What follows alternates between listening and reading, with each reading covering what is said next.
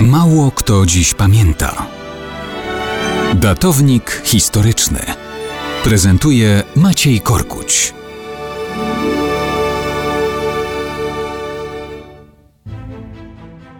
Mało kto dziś pamięta o krwawych walkach o włoskie miasto Palestro, jakie toczyły połączone wojska francusko-sardyńskie z Austriakami 30 i 31 maja 1859 roku, a więc równo 140 lat temu.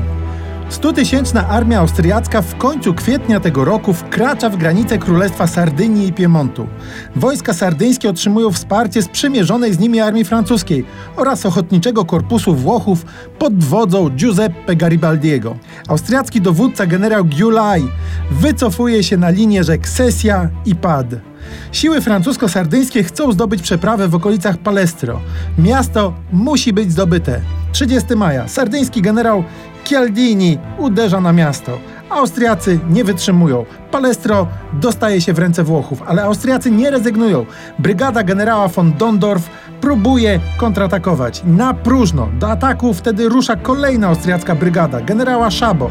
Zatrzymuje ich uderzenie wojsk francuskich. Dochodzi do krwawych walk na bagnety. Austriacy znowu nie wytrzymują. Muszą ustąpić pola. Kolejne ataki na Palestro nie mają już szans powodzenia, bo Francuzi i Sardyńczycy otrzymują potężne posiłki. Palestro jest i pozostaje już w ich rękach. Austriacy muszą się wycofać za do niedawna graniczną rzekę Ticino.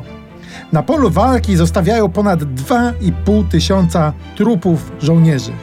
Myślicie Państwo, że to odległa od naszych spraw historia innych narodów?